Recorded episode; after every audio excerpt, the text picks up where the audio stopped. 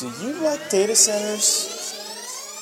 Cause I love data centers! I love data centers. I do love data centers. I love data centers. I live and breathe. I do. Love, love data centers. I love data centers. I love data centers. I love data centers.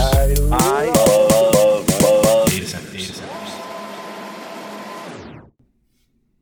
Hello, this is your host, Sean Patrick Tario. I appreciate you taking the time to spend with me as I have another authentic conversation with a player and character in the data center industry.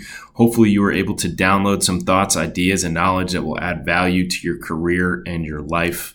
Note that this podcast is a labor of love for me, unsupported by advertisers, so that I am able to have an uninterrupted conversation free from distractions for you or commercial obligations for me. As such, I do have one request, and that is simply that you share this podcast far and wide with your peers and throw a hashtag I love data centers if you can while sharing on social media. Without further ado, let's get to the interview. Welcome, everybody, to another episode of I Love Data Centers. This is your host, Sean Patrick Tario. I am here today with Jason Okroy, CEO of Salute Mission Critical. Jason, thank you so much for joining me. Yeah, my pleasure. Thanks for having me.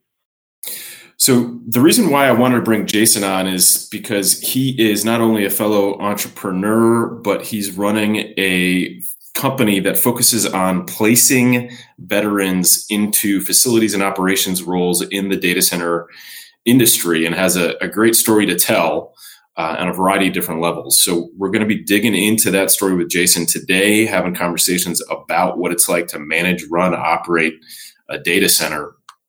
Um, have a, a handful of questions for him to hopefully drop some knowledge for you, the listener, about what it takes to run, operate, and manage a data center facility. But before we get into all that, Jason, where are you physically located so that we can conceptually see you and picture you while we're while we're talking? Yeah, I'm in the lovely city of Rochester, Michigan. So just about 50 minutes outside of Detroit. And I know from our, our, prior conversations, we are fellow Midwesterners, having grown up in Chicago myself. And are you were you born and raised and and everything out in in Michigan as well? Yeah, so uh, I was born in Michigan and lived in a small town called Royal Oak. And once I graduated college, I ended up moving away and moved to Chicago uh, just for about nine years, and then moved over to North Carolina for a couple of years. And I think that's actually where we met. Yep. Uh, some time back, and then uh, recently, back in 2018, moved back to Michigan. Uh, just had two small kids, and wanted to have a good family support system, and have my kids be able to uh, have relationships with the grandparents, as my wife and I's family all live here. Yeah, that's. I, I think funny enough, we actually first met when we when I was in Chicago visiting uh, the data center that Kevin Francis and his partner had stood up downtown. That uh, who, I think Tierpoint ended up buying that that property. Yeah, they did. They were called Altered Scale, 601 West Polk. Actually, that was the first office um, that Salute had. I used to uh, reside on the second floor. Yeah, there you go. Yeah, we originally met there, and then I met up with you down in Charlotte a few years back uh, before you left back for Michigan. So uh, I think you're you're roughly around my age. As I was doing some stalking online, I noticed that you graduated college around 2006 ish. Yeah, I graduated in December of 2005, so currently 37. Gotcha. And something that threw me for a loop is you had De La Salle listed as your as a high school that you went to, which the De La Salle I know is out in Northern California and has the crazy amazing football team that like has a you know 501 record or something you know ridiculous like that. But that you, it's a different De La Salle, or are you guys affiliated? Um, I don't think it's affiliated, uh, but yeah, this is just a small Catholic school that is uh, in Warren, Michigan. So I actually also think there's a De La Salle just outside of Chicago. Huh. So there could be a few of them out there, but not affiliated with the uh, amazing football program. Yeah. And so growing up in Michigan, how did you get involved in technology? Did you did you have parents that introduced you to uh, to tech, or you know, like me, I was I was a gamer from day one, and my nickname actually when I was little was Game Boy because I was constantly playing Game Boy and Nintendo um, before I started digging into computers and whatnot. But what what got you into tech? So I never really got into technology itself, but it was always just fascinated by business itself. So I actually just stumbled into the industry uh, right out of college. My first gig was uh, doing IT recruiting. And I realized that I didn't want to sit behind a desk and I needed to be out. So I ended up calling a buddy of mine who I went to college with, and his dad had a big house and you know, drove an Escalade, so I was naturally fascinated by uh, the riches he had, and I went to, um, I went and sat down and had a conversation with him, and he basically just said, "I'm in this industry called data centers," and he worked for a company at the time, I think it was called Media Recovery, and I think they now are DataSpan, but um, he started telling me all about the industry, and that's when I ended up getting hooked on uh, this space. So it really wasn't anything from a technology standpoint that I've been fascinated with. It's always been the business side. It's funny you triggered a, a flash memory of just the other day. I was listening to uh, Robert Kiyosaki from Rich Dad Poor Dad talk about how he got started, and it was really him talking to one of his friends' dads who. Um, you know, had means, and his dad, who was a professor, simply said, "Well, if you want to learn how to make money, son, talk to the people who have the money." uh, and figure out what they did and how they got to where they're at. So it's so what's it's, so uh, funny about that yeah. is uh, the Rich Dad Poor Dad series uh, was what got me interested in starting and uh, trying to find a way to run a business. So my buddy and I that uh, played college soccer with ended up uh, just taking an interest in it, and I am in my office right now. And I have the, I think it's a seven part series that uh, I'm looking at right now. So, the, yeah, the first one I read was Rich Dad Poor Dad. That's kind of what kicked it all off for me.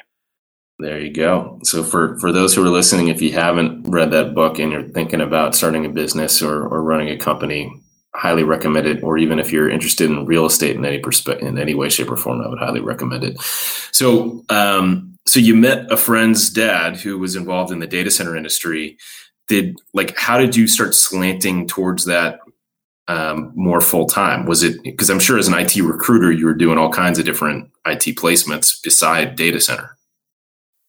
Yeah, so when I was doing the IT recruiting, it, it was not uh, specifically for data center positions. It was more on the programming side of things. And um, when I ended up meeting him he started talking actually about the physical infrastructure and the physical space itself. So what I was doing was uh, I was still working the IT recruiting job, and then at nighttime I had taken on a sales position with them and uh, was calling folks on the West Coast because uh, there was the three-hour time difference. Uh, to see if this would be an industry that I would be interested in getting into.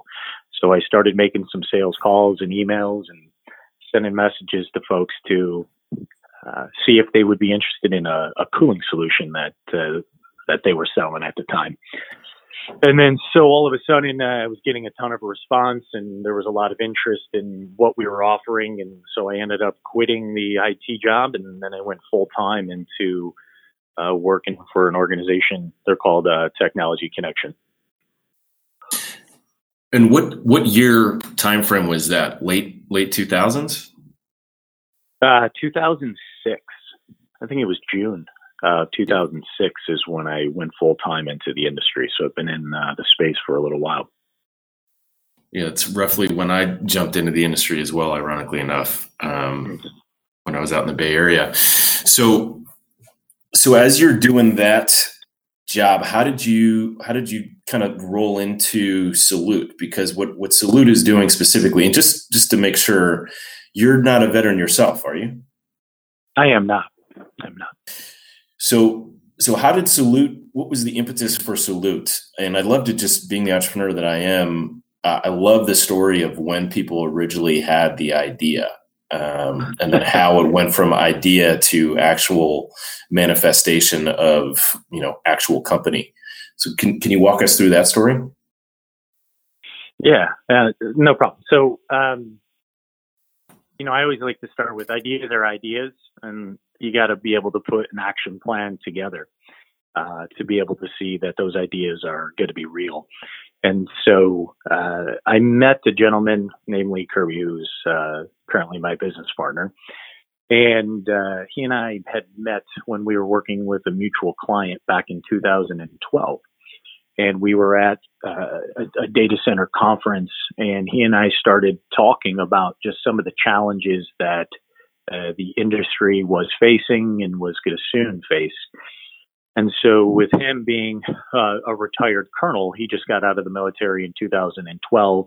And at that time, we were coming out of a recession. And also, there was an extremely high unemployment rate for veterans that were, I think, ages between 25 and 30 uh, was roughly almost 22%.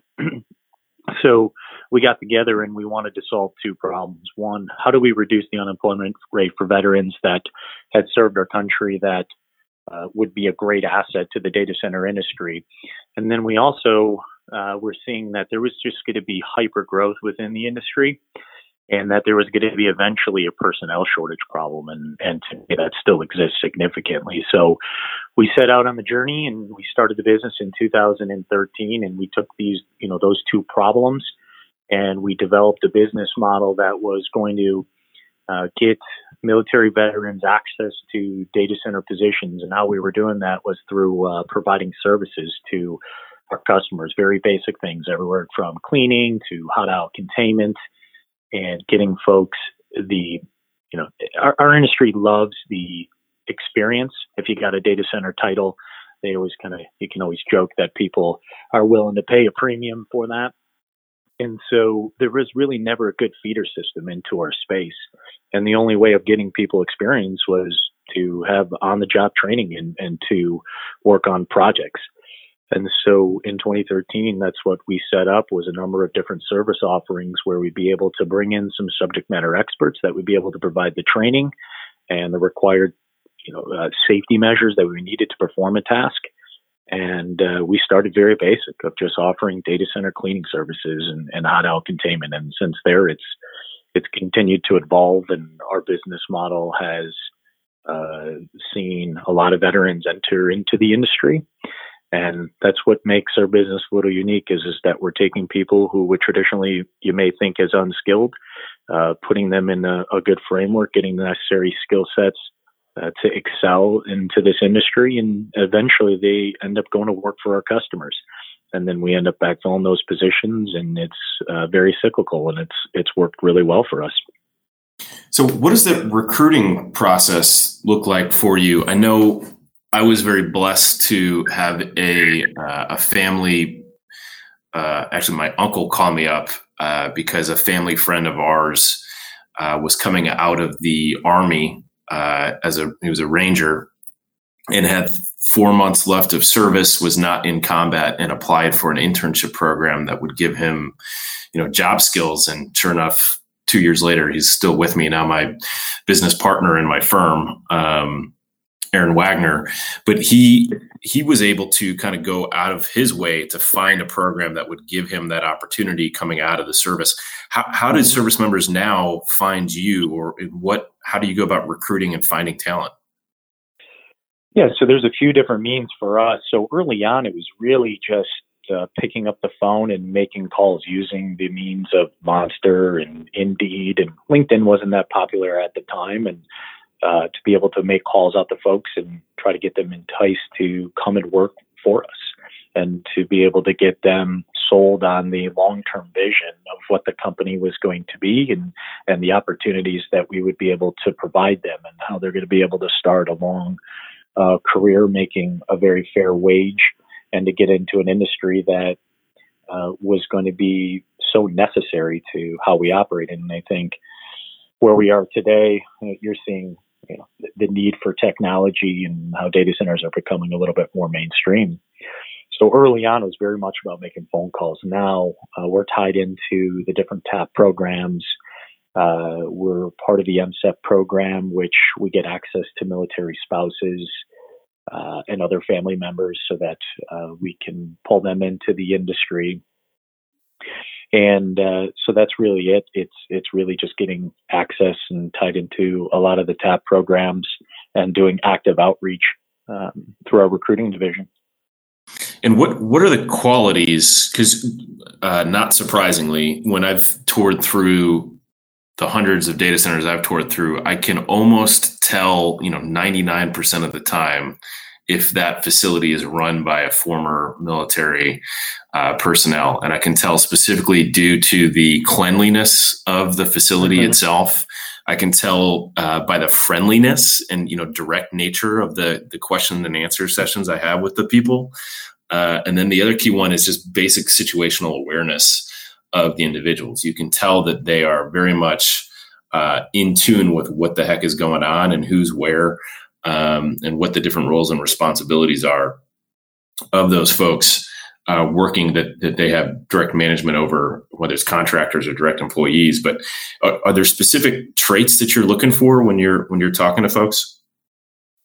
So the qualities that we're we're looking for is more on the aptitude side and the willingness to want to learn. Um, those are the the traits that we traditionally look for. We believe that uh, whatever MOS that you were in within the service, that you have a place within the data center space, whether you were in the infantry or a truck driver. Uh, our industry uh, has traditionally pulled from the Navy nukes. Uh, when we set up our business, it was our charter to not hire those folks and to go after the rest of the military. And it was really to prove that we could take what uh, the industry traditionally thought as would be unskilled personnel and and help them find a place within the space. So, you know, whether you need to to, to work in the data center security space um, or on the IT side, uh, there's there's a lot of different avenues that you can go down. But for us as an organization, we just focus heavily on aptitude and, and willingness to work. The rest of it is has been ingrained in them with the discipline and, and not panicking when there is a, a situation that may arise. Yeah, I think that's that's one of the key things as well that I found is it's almost an ideal um, job for for those who come out of the military that you know didn't hate being in the military, right? and and the re- repetitive nature of the job, um, being prepared by doing tasks over and over and over again, even though there's not an emergency, lends itself to our space because you have to do constant uh, checks and, and maintenance and drills even though there's no outage, right? Um, and for some people, that's just boring and monotonous, and you kind of lose track of what you're doing every day. And for others, you know, they get into it. They understand the reason why they're on top of it, um, and they can still stay motivated. And that's, I guess, that's one of the key questions I was. I, I still have for you is how do you gauge for that? I guess I don't even know if you can gauge for that, but have you found a way to gauge for that within individuals as you're um, going through an interview process? No, totally, totally understand. It's it's a great question. You know, one of the things that we pride ourselves on is is through our in, uh, interview process uh, from when they first start and get information about our organization. What we've done a great job of doing is being able to correlate between certain MOSs that they've been within the military and understanding how that correlates into the data center space. And to the questions that we ask them, we can pick up pretty quickly if they're going to be able to uh, react a certain way whenever there is an, an incident within a data center. And, and, obviously, everyone hopes that doesn't happen, but uh, it is inevitable that something will, will eventually occur within the space. So uh, a lot of it is just the initial questions that, that we ask them that we can we can get a good sense. And then additionally, when we're going through the interview process, it's not just HR that we get involved. We're heavily involved with having the managers who uh, we try to get them linked. So if they were an infantry person, we'll try to get them linked up with another infantry person within our organization so they can communicate and and we do a nice job gauging it that way. Yeah, but there is no real good answer. You, you never know when something's going to happen. I'll, I'll share a story. There is um, at uh, there was a lightning strike at a at a data center, and it caused uh, a blip in the systems to go into action, and you could tell uh, from the team as to how all the veterans were reacting that they had went back to their state of mind when they were going through drills and they knew exactly how to react uh, from others that that weren't that were a little bit more panicky. And they immediately went into their mode of this is the procedure that i need to follow. I'm going to do a through z. We're going to get the site back up and running immediately. And and so your your comment earlier about uh, that discipline that they have is is is so true but it really Yeah. gets down to the repetition and drills. But to go back to your your original question, it's difficult to to uncover how someone's going to to react, but you know we try to do our best just through the interview process by asking you know kind of probing questions and and how they would react to a certain situation. Are you able to go and you know doing um, kind of due diligence on someone and speak to maybe their former superiors in in the military? Or can you call into those individuals? I haven't even thought through that process, but I, I'm just curious if if they list someone who is you know above them in rank that they worked under for a, a year or two or three. Is there anything preventing you from calling them just to get their opinion on on the individual? We have in certain instances, but uh, that is not a, a, best practice that we follow. But that is it, it, it is a way to to try to uncover how the person uh, uh, would operate. Gotcha. But that is not a best practice for us. Yeah, and the only other thing I was thinking is I would just imagine tenure is probably a sign of of how content someone may be in that role. You know, if someone was in and out in three four years doing the minimum service possible, uh, they may not, you know, 100 percent of the time, obviously, but may not be as comfortable in that position as someone who's been in the military for 10, 15 years. Um, I guess Yeah, I don't know if that's necessarily true. Huh. Um, we have a lot of workers that have done their four years that were, um, you know, cooks that have turned out to be absolute fantastic employees, and we've had others who have been officer rank that uh, that haven't been able to make it. So it really just gets down to the individual. Gotcha. So the other line of, of thought I wanted to go down when you're helping to support a data center, it's uh, and I, I want to clearly define what that means to you because data center like cloud means a lot of things to a lot of different people. When talking to a lot of end user enterprise customers, they may call their server closet where they have you know six seven servers in a small room with a uh, a fan blowing on it, you know, their their data center. Um, you, you know, what what does a data center mean to you? Well, for us, it's anything that has a uh, a generator um, and has uh, access floor and uh, is going to have mechanical and electrical equipment with IT servers. So we traditionally have stayed away from uh, some of the closets of operating those. But what's interesting is over the past six months, uh, we have seen a lot of need to be able to support those type of locations around around the world and it's actually one of our faster growing areas of the Yeah, business. know- But for us, it's just all about the cooling and, and electrical and mechanical equipment. If it has it, it's something that we can support. So, what makes for for some of those listening to help their head wrap around this the infrastructure that is required to support a production data center? For me, what I mean by production data center is a non you know simple closet with a couple servers Yeah. uh, that's hosting mission critical you know infrastructure that can't go down or you know really shouldn't go down um, like a police a police department's 911 unit or you know uh, credit card transactions or uh, you know certain websites that have a lot of volume uh, clearing through them. W- what's the difference between that infrastructure and that of a you know commercial building or residential high rise So operations in general for the data center space, there's really two buckets as to where it's involved. You have the big hyperscalers and, and how they operate is more heavy side load. So you have your traditional data center security, your mechanical leads, your electrical leads, your network leads, and you got your assistant manager, your facility manager. And then you, outside of that space, you have your more traditional enterprise facilities, and a lot of those enterprise facilities are your traditional. You have your office campus, and part of that is uh, has a data center in it, right? It could be an old lab or a print room, and they've kind of migrated that into a data center space. And and to support those, you traditionally just have your chief engineer and everything else. Uh, it's just part of the overall building. And then recently, over the past, let's just call it seven years, there's been the massive push to go into the co-location space. And as private equity has started to flood into this industry, the way that the facilities are operating are a lot more lean. And this is the trend that we're starting to see is that those silos that have traditionally existed over the years are starting to be broken down. There will always be a need to be able to have subject matter experts, but what has been happening is you're trying to take and do a lot of cross training within individuals. And so it you know builds a lot of resiliency into the team. It helps with shift coverage. It allows opportunities for career path development and, and personal growth uh, within the industry.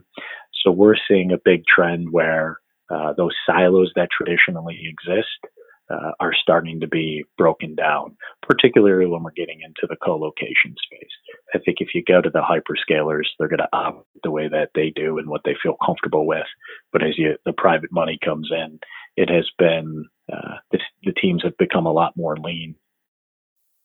That's interesting. I would. It, it's similar to I would imagine what DevOps is and has become uh, the need for engineers on that side to understand both software and physical infrastructure and how they marry yeah. with one another and how important that is uh, as as a company scales and grows. I would, you know, the, it, it's hard for a lot of people to understand just how much engineering and building blocks kind of go into these properties and facilities. Um, but that cross training and cross functional understanding of how it all fits together and ties together from a network, electrical, cooling is mm-hmm. key. And I, I, saw when I first got started in the industry, um, I had a, we had a facilities manager out of 200 Paul that operated our our handful of. Um, I think we had a little over 100,000 square feet of, of co-location space under management. He was one of those jacks of of all trades uh, who could go into any of those systems and understand what was going on and and fix what was going on and was you know as a result extremely valuable commodity within the company. Um, and yet there are other firms that i've worked with uh, or for who have simply let contractors who were those specialists take care of the the different pieces of infrastructure. Is there you know what are the driving I guess, reasons and thought processes of those who are operating facility to determine if they want to bring that expertise in house versus have you know outside contractors uh, take care of it for them. It's really a philosophy of the business. There are a lot of uh, hyperscalers that like to self-perform, and then there's others that don't. Uh, that like to outsource those services.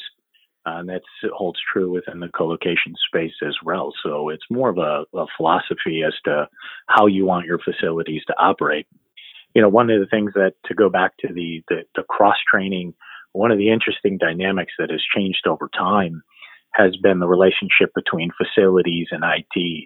And I know that you, you probably have seen it. There's always been the, the IT folks that haven't necessarily respected the facility folks and, and the, the chief engineers. And, and over the past several years, it's been great to see a lot of that being broken down. And you're having folks that are not only going to be doing you know some mechanical or electrical rounds and readings but also be able to support the IT side of the house. That change is is really recent. But when I first got into the industry there was a huge interesting dynamic between IT and facilities. I don't know if you ended up seeing that as well through your your days but uh, that has certainly evolved over the time. Yeah, there, there's two different dynamics there that you that I can recall uh, in in I guess my dealings with different data center data centers and really the people within the facilities is you had a lot of IT automation that was going on inside facilities, and there was pushback from a lot of the facilities uh, operators and managers because at the end of the day they they really weren't um, they were facility savvy, right, and physical infrastructure savvy, but they were not um, software savvy. You know, de- looking at a tablet uh, that was giving them readouts as to what was going on within their entire environment um, was not something that they wanted. And this was, you know, ten years ago or so. Uh, they they would rather touch it, feel it. Um, and and physically interact with it than have that data sent to them and, and aggregated to them. Uh, I've seen that flip occur, uh, and then the Oh, other yeah. big one, yeah, um, and then the other big one, and, and you can spin off on that, but the other big one for me was the the the constant fight between facilities and sales, right? So sales just wanted to sell, sell, sell. If we can sell it, we can build it, and facilities always wanted to put uh, very specific standards in place within a facility so that uh, you couldn't have massively different sized environments or different types of infrastructure being deployed, especially in the different co-location facilities uh, on the same data center floor, because it just created havoc from a cooling perspective and electrical uh, perspective and everything. So that was a constant battle, and I I learned very quickly that my you know two of the many best friends I needed to have. Uh, one was on the legal side with my legal team with the contracts. And so I got to know that team very well. But the other was with the facilities team. And so getting to know them very well, uh, giving them incentives um, to assist and help me um, was key in understanding where they were coming from. Because if they were pushing back, you know, I, it's just my nature is to want to know why and always ask, well, why, which drove them crazy at first until they realized that I actually cared.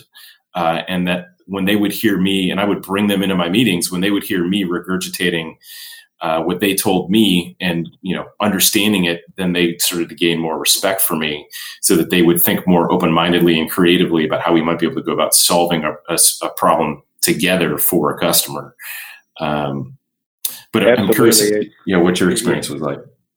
Yeah, it's interesting because sales will always drive uh, the business, and operations is always the last thought. I've seen it so many different times. Of we're going to sell three megawatts, uh, but they don't know how to deliver on the three megawatts, right? From from the space, is it ready? Where they going to put it? And it's that dynamic definitely does does exist.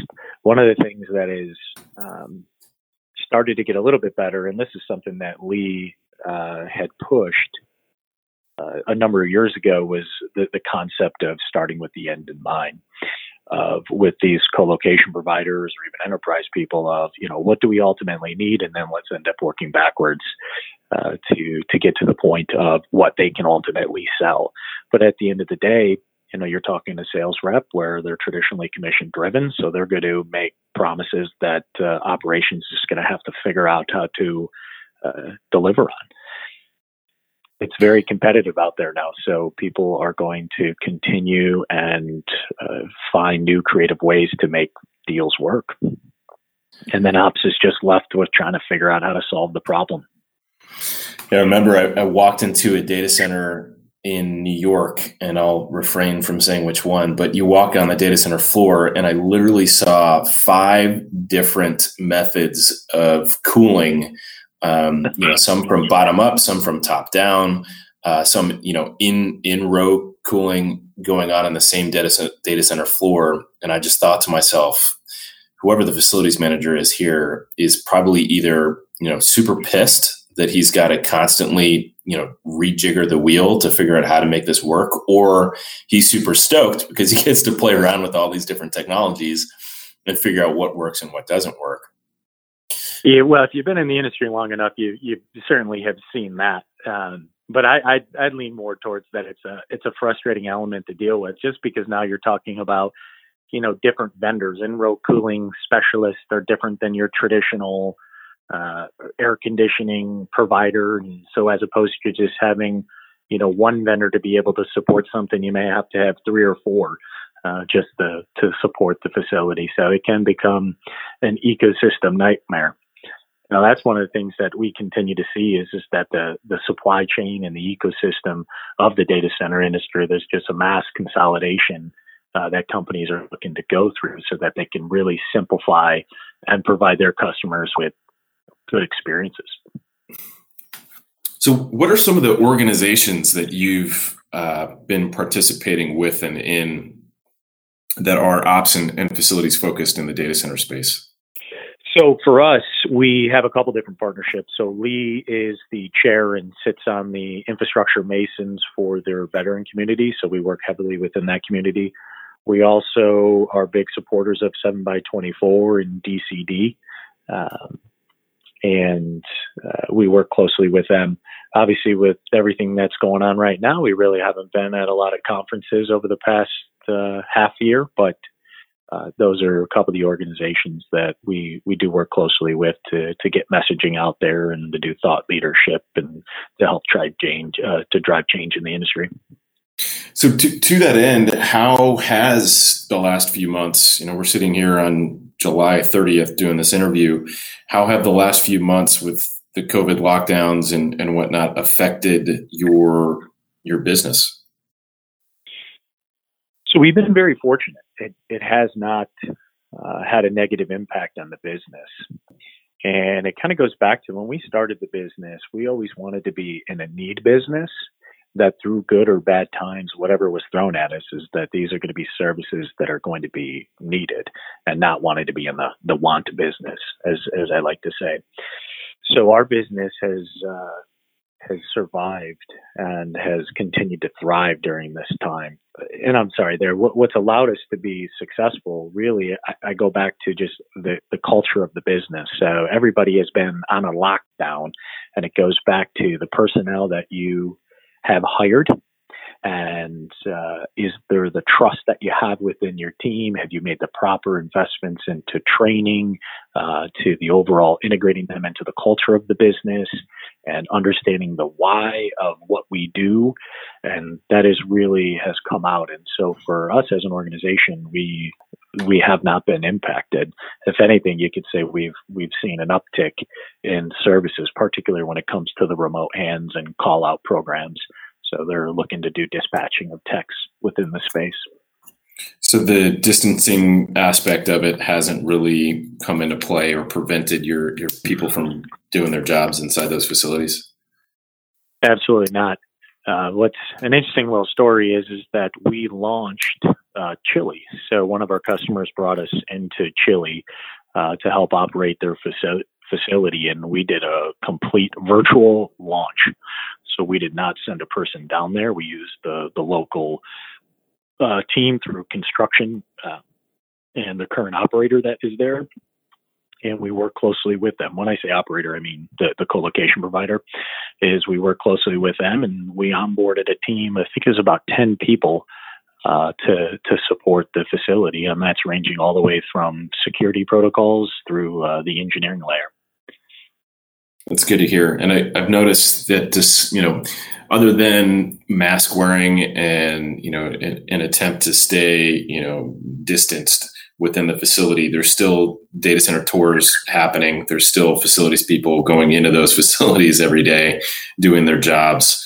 Uh, and, you know, our, our industry has not been impacted uh, the way that some might expect it, it would be. Uh, are there individuals, you know, I don't know if you you can't answer this question, but are there any individuals who've just refused to to come in and say, "I'm not doing this. I'm too afraid of of the impact of of the virus"? We have not had that. That's great and to I hear. think it goes back to the, the the culture, and when you're hiring a veteran, you know they look at things a little bit different uh, from going from the battlefield to to going to this, and they're you know, we provide them with a safe work environment and it really gets down to communication and explaining them what they're about to go into. Uh, one of the things that we've done uh, that has changed has been really the shift patterns uh, that we put into place to try to minimize the number of people that have been on site so that if one person does get ill, uh, that it doesn't impact the overall team. And so uh, within the industry, it definitely there's been an impact with how operations uh, has been handled, but it hasn't been as as impacted as as other industries. So the other question I have has to do with uh, words that I know sales folks tend to drop on a regular basis, which is mops and sops. Um, can you help debunk or, or not debunk, but kind of add some color to what the heck MOPS and SOPs actually are and why they're why they're important?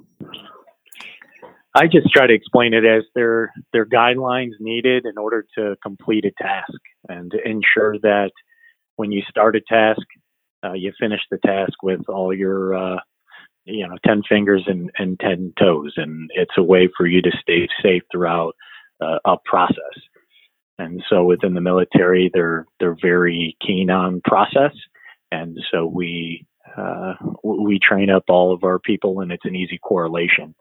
So for me you know the mops and sops are are what keeps our workers safe and keeps equipment running and it minimizes the downtime. So I can imagine over the years you've seen a lot of different um, data center management software uh, providers kind of come and go and, and pitch their wares to you and, and to the different companies that you're supporting. Um, can you walk through what that has been like and how you've seen that software and technology evolve over the last decade? Yeah, absolutely. Automation has become uh, it, it's it's a necessity. Uh, and as you're seeing uh, DCIM, I mean, when I first got into the industry, DCIM uh, was starting to be talked about, but was very early on. And, and most organizations have their own platforms that are required to be able to support the facility from your BMS systems through your ticketing systems, uh, through your asset management systems, CMMS, and they're all getting integrated into to one platform. And it really just makes uh, the operations that much easier. So you're not having to constantly click through. I need to go into this software piece for this information and this one for this information. And it really just has simplified and, and streamlined the process. How how do you go about? Because I know you know across the industry, there's probably at least a half a dozen different uh, technologies deployed in any given facility. And even the same company may have different software that they're using in different facilities based on different acquisitions that they may have had over the, the prior years. Um, how do you go about training your personnel? Like, do you do pre-training ahead of time, or do you wait for them to get on on site to to learn from those who are already playing with it? Uh, what what does that look like? there's always going to be an aspect of training before you end up stepping foot onto the onto the facility. But to your point, there are colo providers that, uh, as you mentioned, through acquisition, they may use you know a Schneider product in one location, a Vertiv product in a different location, and something homegrown in a in a third location. So it's really a, having to collaborate with the subject matter experts at each of those facilities uh, to get the team trained up. But one thing that we try to do is usually when that happens, there isn't consistency with the operation across all the different buildings. And so we train our teams to be able to uh, manage situations similar in each of the buildings, whatever software platform that they may have to be using to monitor.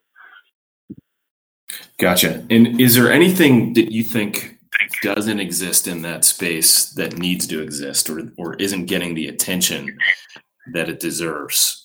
Because I, I, know there's a lot of new, you know, whiz bangs that are coming out and, and companies that are trying to sell into this space. And a lot of them hit mm-hmm. me up um, trying to get access into that industry. And the key question I have is always like, well, what really are you doing that's different than all the other um, tools that are out there? And it's, I, I liken it back to when I was in Silicon Valley and people would come at me and pitch me an idea for a company and I have to come back to them and say that's not really an idea for a company that's just a, a, an app really or it's a feature that probably one of the existing players in that space is going to be rolling out here shortly um, so what have you come across anything that's truly that you think is missing or or even that's maybe something new that's come out that's impressed you I don't know if necessarily anything is missing. I think there's bits and pieces. It's just figuring out how to get everything integrated. I mean, as you mentioned early on, there's been a lot of different software companies that made investments. I mean, these are big investments, and that's why you're seeing a lot of the bigger organizations that have a lot of funding be able to to thrive and be able to grow their their their DCIM platform. Um, and then you get other folks that want to try to develop their own homegrown. But you know, one area that I've always found to be helpful that I haven't seen too much integration on would be the kind of just thermal maps within the facility. You get a lot of temperature sensors that are out there, and you know you get your basic temperature reading at certain levels, but just the the real live data for thermal dynamics, I think, is something that's going to continue to be needed to be developed. And the reason for that is as densities, you know, continue to increase, uh, and as temperatures within the data centers continue to increase for intake temperatures, you know, response times uh, are are different. So, you know, your cooling infrastructure is going to have to be uh, adjust rapidly and quickly, and and it starts a lot with just the thermodynamics. So, that is something that I've seen over the past, you know, five years make a lot of strides. And there's a lot of organizations that are trying to attack it, and I think it's an area that, as an industry, we're going to continue to see development over the over the next five years. It's going to be an absolute bust. And then the other yeah. thing too, as w- with the emergence of edge computing that is happening, so not only are you talking about the, the hyper, you know, nodes or facilities, you're now talking about these edge facilities and having all those separate platforms that would be required to be able to see what's going on in, you know, the middle of Idaho and what's happening in Chicago. Getting all those linked together, I think that's going to be the next big uh, wave of, of technology that's going to get integrated. Yeah, and then there's security that ties into that as well, because that's always been kind mm-hmm. of the the fear that I've had is let's say, you know, let's just take someone like Digital Realty, who's got God knows how many you know, hundreds of, of data centers around the world at this point. If there were to be all of those facilities tied into one portal, and that portal were to be hacked in some capacity, then all of a sudden, you know, nefarious actor has visibility and control within all of those different different facilities. So uh, I know there's some smart brains working on that on that project right now. Um, it just so happens I don't know if you know uh, John Trout. Do you know Jonathan Trout, perchance? I do. Yeah, yeah. So John happens to live here in in Raleigh. He just moved out here not too long ago, and uh, we've been spending some time together. And my, he's been opening my mind and my brain because he comes from the software side of the house and the IoT side of the house uh, around mm-hmm. what's going on in that space and, and, blowing my mind. And I'm going to be bringing him on for for an interview here in the not too distant future. Um, but have you have you you know what are your thoughts on that and how different providers maybe are addressing it today? Yeah, I mean, I think it's all about kind of single points of failure that are created. I'm not an expert when it comes to the the software side uh, of the business, so I can't really give a, a good answer, but I'll, I'll, just say this is that, you know, in anything in our industry, you know, when there was just, uh, you had single utility feeds or then you ended up having a single UPS and, and we've have constantly evolved to, to build a level of redundancy into these facilities that are required. So from a software standpoint, absolutely, they're going to have to build in redundancy and, and I'm not quite sure how much of the information is going to uh, you know that they have available um, you know through the platforms uh, from a cybersecurity standpoint but it's definitely something that uh, is going to need attention uh, over the next couple years and i know there's a lot of groups out there but uh, if there's someone that could solve it uh, i know john and and he's got a big brain and and i'm sure that um, he's going to be able to help the industry for sure yeah so as you've been in and around the world uh, in general, so let's look outside just the data center industry. I'm curious what what are some things that you've come across over the last few weeks or months even that have made you stop and think differently? Or you know something that maybe you've seen that's impressed you that's unique that's new innovative uh, in the marketplace or just in the world at large yeah, I mean, one of the things with being a parent and having kids and and also seeing my nephews to me is is the education system and some of the remote learning that is has been developed. Um, I think that has been very interesting to see. Uh, I go back, if you recall, there was a story. I think it was in Japan where a bunch of the kids ended up creating that app where if they had so much uh, negative reviews about it, that the app would be dropped and that they wouldn't have to end up doing any of their coursework online. I don't know if you ended up seeing that, but I think that came no. out early on.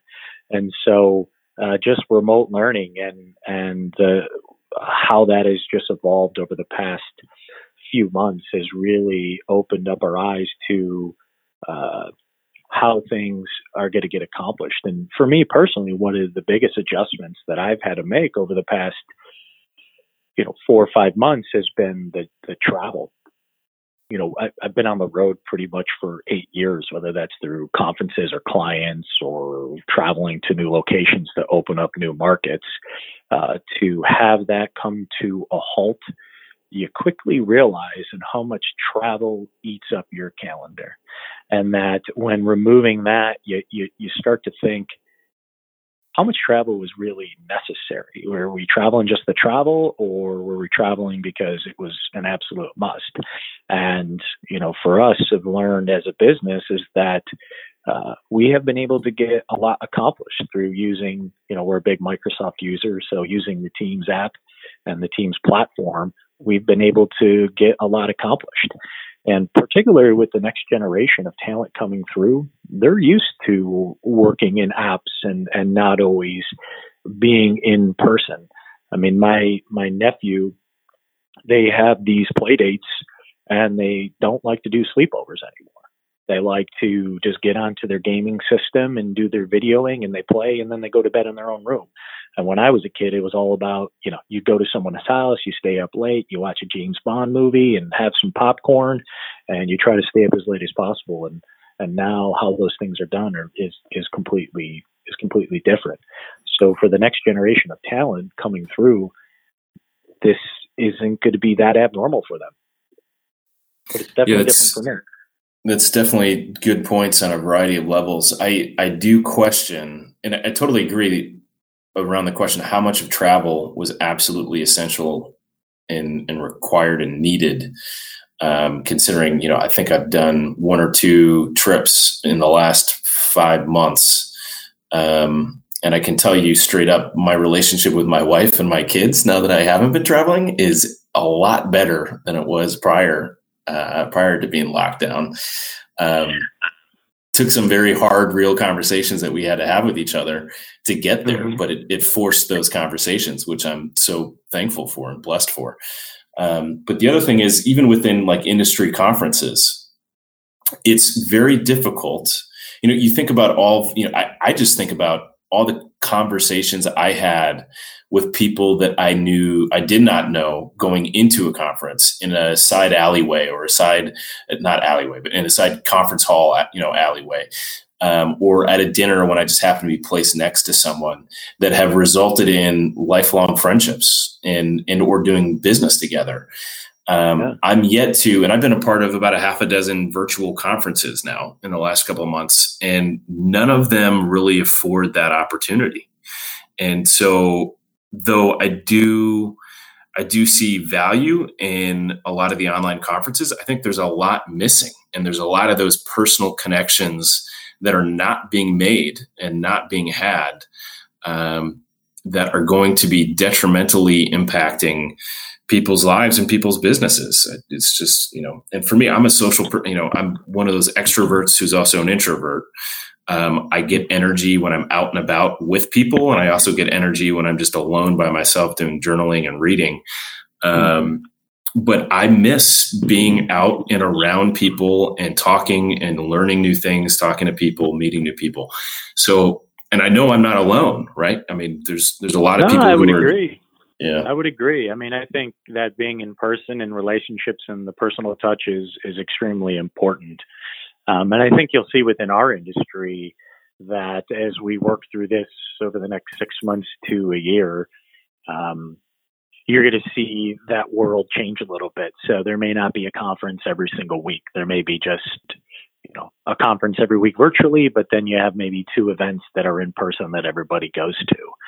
Uh, but I, definitely uh, agree with you that there there are relationships that are forged at those conferences that uh, they've become lifelong friends. I think a lot of what's happening right now is people have built out their own kind of personal ecosystems and their own support networks, and uh, right now it's kind of it's a different way to to to grow that and it's through you know asking a friend uh, for an introduction or you know bouncing an idea off to someone else uh, to get a different perspective and some of that over a beer um, is we're a little ways from from that happening. So I just think that uh, I agree with you. Um, just the, the whole conference space and the need for travel is is definitely going to change uh, Yeah. for the better or good. It's it's still kind of to be determined. Yeah. So, for those who um, want to know more about Salute and want to know more about you, what, what are the best ways for people to to find you and engage with you online? So, from a business perspective, uh, our website and our LinkedIn uh, corporate page uh, does a great job of getting information out about the organization and some of the things that we're working on. Uh, from a personal standpoint, you know, the traditional means, whether it's through email or phone or, you know, someone sends me a LinkedIn message. Uh, I don't have Twitter or Facebook or any of those other social platforms. Um, so I'm fairly simple uh, and a good old fashioned email or call or text uh, usually is pretty easy to get in touch with me. Great. And for those listening, it's salutemissioncritical.com.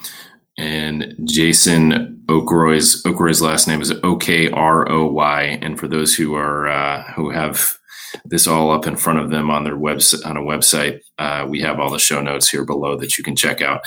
Um, the last question I have for you, Jason, I greatly appreciate your time.